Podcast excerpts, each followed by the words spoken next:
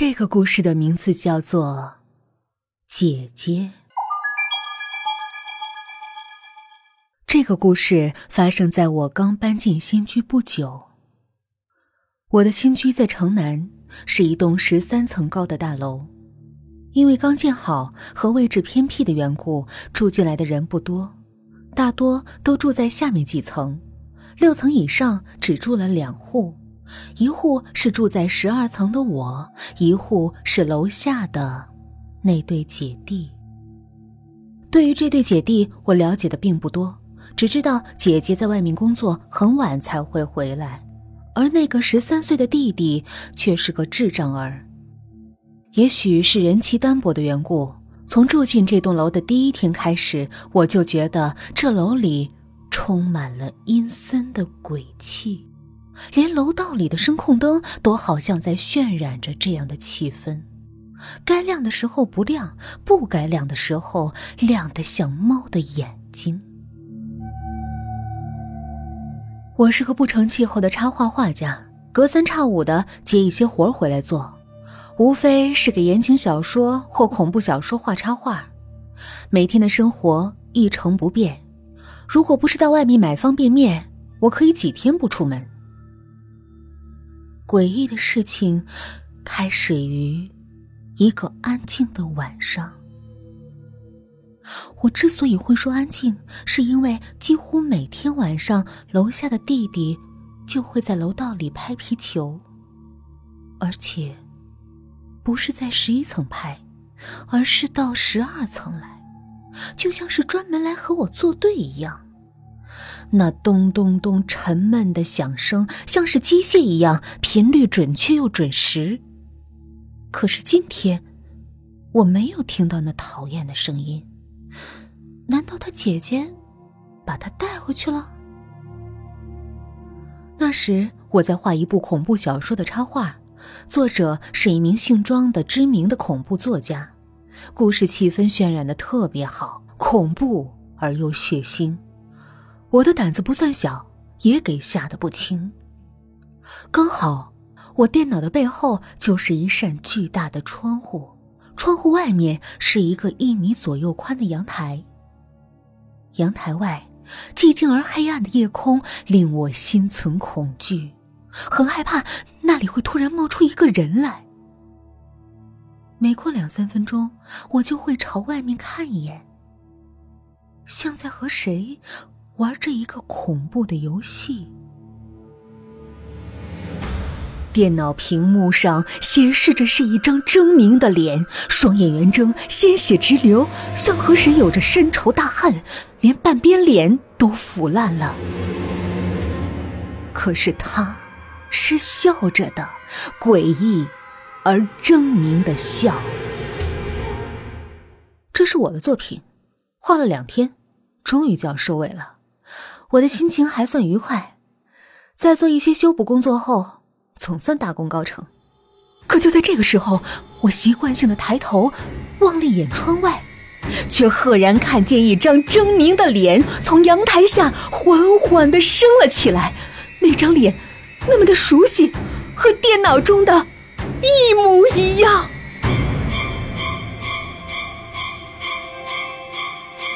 那一瞬间，我的呼吸仿佛停止了。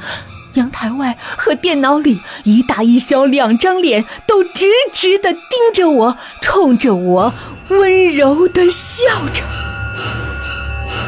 我觉得背上一片凉意，全身的鸡皮疙瘩都冒了出来。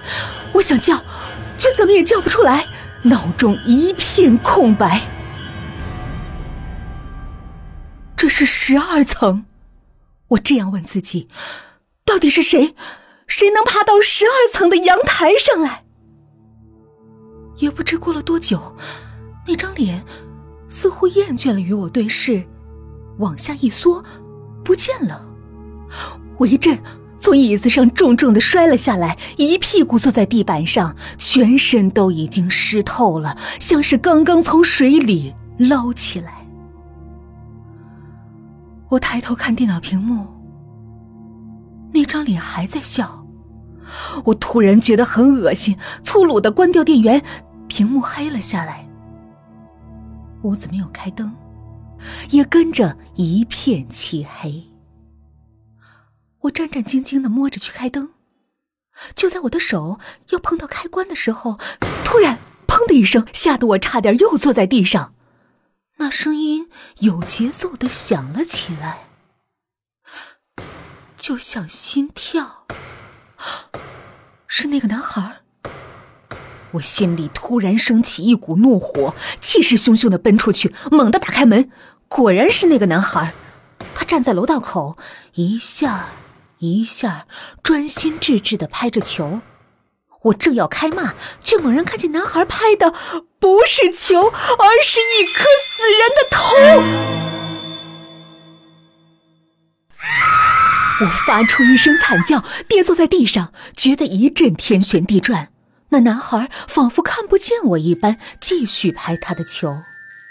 他的嘴角带着一丝诡异的笑，小声的念着：“一、二、三。”我觉得自己的心脏快要负荷不了这样的重压了，恐惧像虫子一样从我的毛孔里钻出来，又钻进去。渐渐的。我觉得不对，那死人头似乎有了些奇怪的变化。突然之间，我明白了，我从地上一下子跳起来，冲过去，猛地抢过那个死人头，用力扯，一张面具被我从球上扯了下来。我朝他吼道：“你这是做什么？你知不知道会吓死人的？”男孩睁着一双纯洁无辜的眼睛看着我。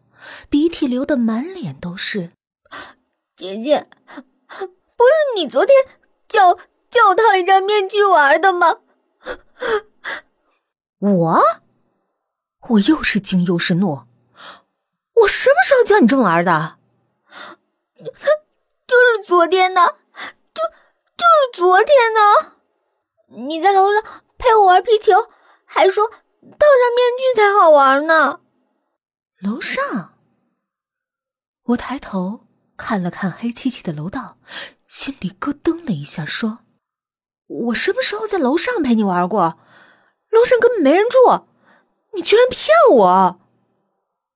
男孩似乎被我凶神恶煞的模样吓住了，大哭起来，委屈的说：“楼上，楼上有人住啊！明明是你自己跟我说楼上有人的，你才是骗子，大骗子！”我无奈的叹了口气，随即释然。阳台上的那个鬼脸，也是男孩无聊的恶作剧吧？看来得跟他姐姐好好沟通沟通了。随他这样闹下去，还得了？那天晚上，我做了一个奇怪的梦，梦见一个女人站在我的床头，长长的头发，白色的连衣裙，恶俗鬼片里的女鬼打扮。但是我看不清她的脸，越想看清那张脸就越模糊。就在这个时候，他缓缓的抬起了头，望向窗外，窗外的月光也照在他的脸上。那张脸如此的熟悉，赫然就是我自己。我大叫一声，诈尸一般从床上坐起来。天已经亮了，身上的睡衣早已被冷汗湿透。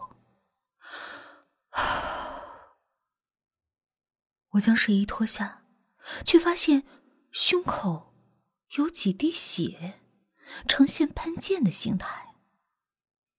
我皱了皱眉，疑惑的想：难道昨天晚上？流鼻血了。柜子里的方便面已经见底了，我无奈的梳洗好，打算出去买点吃的。可是就在我打开鞋柜的时候，一股浓烈的腥味儿汹涌而来，灌进我的鼻孔。我咳了两下，拿出皮鞋，顿时全身像结了冰。我已经近五天没有出门了。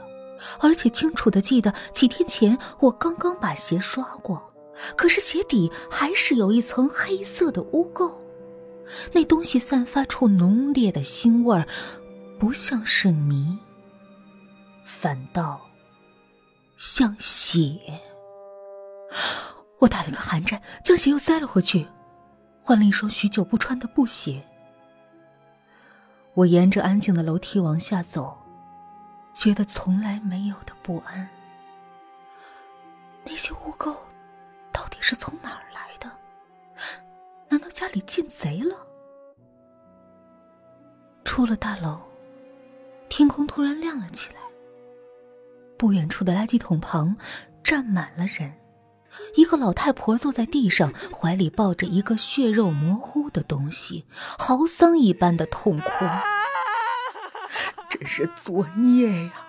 一个看热闹的大婶说：“好端端的一条狗，就这样被人给开膛破肚了，听说还把心给挖了出来。”谁这么丧心病狂啊？幸好杀的是狗，要是人，哎呦！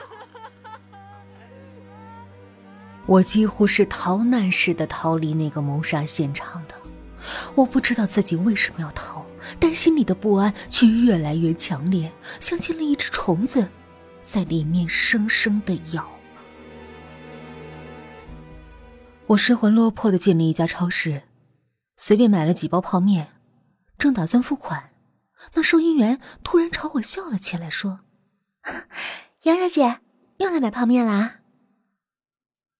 哟，我疑惑的想，我搬来的几个月，似乎没有到这里买过东西啊，他怎么会认识我？怎么，你忘了？收银员笑着说：“昨天晚上你来买泡面，少了几毛钱。”还是我帮你付的呢。昨天晚上，我背上升起一股凉意。你还买了一把西瓜刀呢。我问你买这么大刀干嘛？你说想杀人，把我给逗乐了。我胸口一片冰凉，收银员说的什么我已经再也听不清了。从他身后的大镜子里，我看到一个女人站在远处的一个货柜后，冲着我残忍的笑着，而那个女人就是我自己。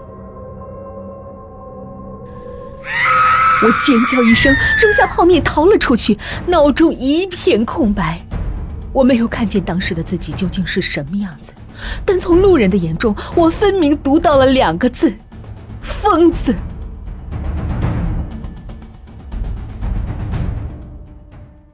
我不知道自己是怎么回到家的，只觉得心脏已经承受不了这样的负荷，重重的躺在沙发上，全身冰凉。